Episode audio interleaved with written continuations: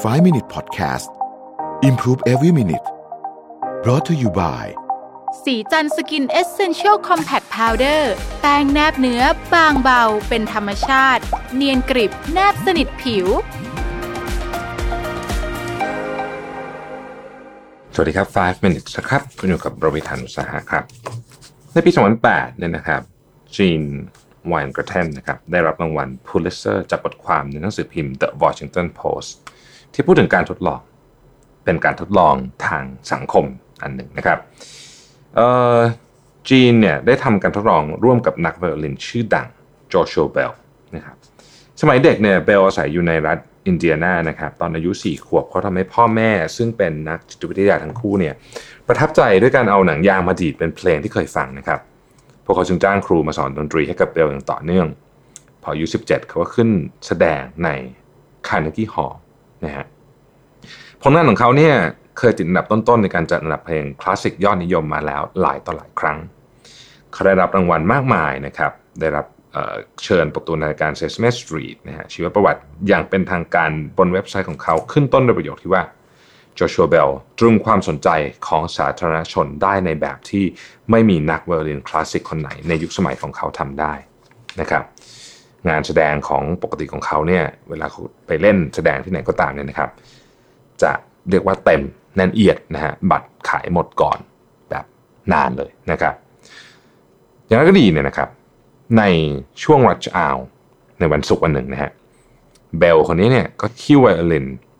Stradivarius นะครับที่เขาซื้อมาในราคามากกว่า 3 ล้านดอลลาร์นะครับเกือบเกือบร้อยล้านบาทนะไวโอลินตัวนี้เนี่ยนะฮะที่เขาใช้แสดงเนี่ยมุ่งหน้าไปยังสถานีรถไฟ ในกรุงวอชิงตันดีซีรถไฟใต้ดินนะฮะที่องฟองพลาซ่านะครับในกรุงวอชิงตันดีซีเขาปักหลักอยู่ระหว่างทางเข้าสถานีกับบันไดเลื่อนนะครับ โดยเปิดฝากล่องไวโอลินไว้ เพื่อรับบริจาคและใส่เงินของตัวเองลงไปจำนวนหนึ่งแล้วด้วยนะฮะจากนั้นเขาก็เริ่มเล่นเพลงคลาสสิกแบบยากๆ ต่อเนื่องกันหลายเพลง ตลอดระยะเวลา 43 นาทีของการแสดง มีคนจำนวนเป็นพันคนเลย เดินผ่านเขาในระยะไม่ถึงเมตรหนึ่ง แต่มีเพียง 7 คนเท่านั้นที่หยุดฟัง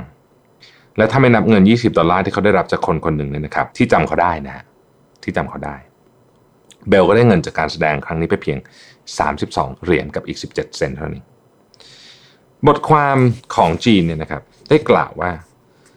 เอ๊ะหรือว่าสังคมสมัยใหม่ ไม่เห็นคุณค่าความงามของศิลปะนะฮะเขาเขียนไว้ในบทความนะครับ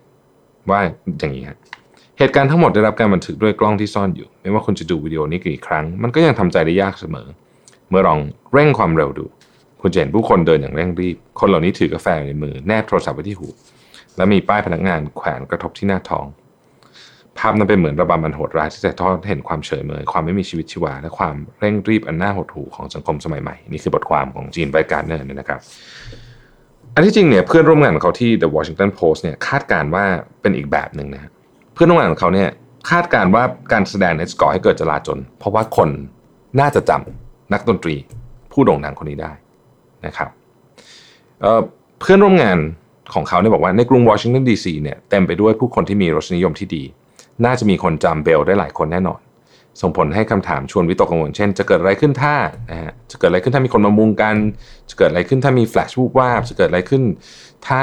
คนจำนวนมากแห่ลงมา เพื่อที่จะฟังบุคคลที่ต้องบอกว่าเป็นนักดนตรีระดับตำนานนะฮะเล่นดนตรีให้ฟังฟรีๆอยู่ที่สถานีรถไฟใต้ดินนะครับ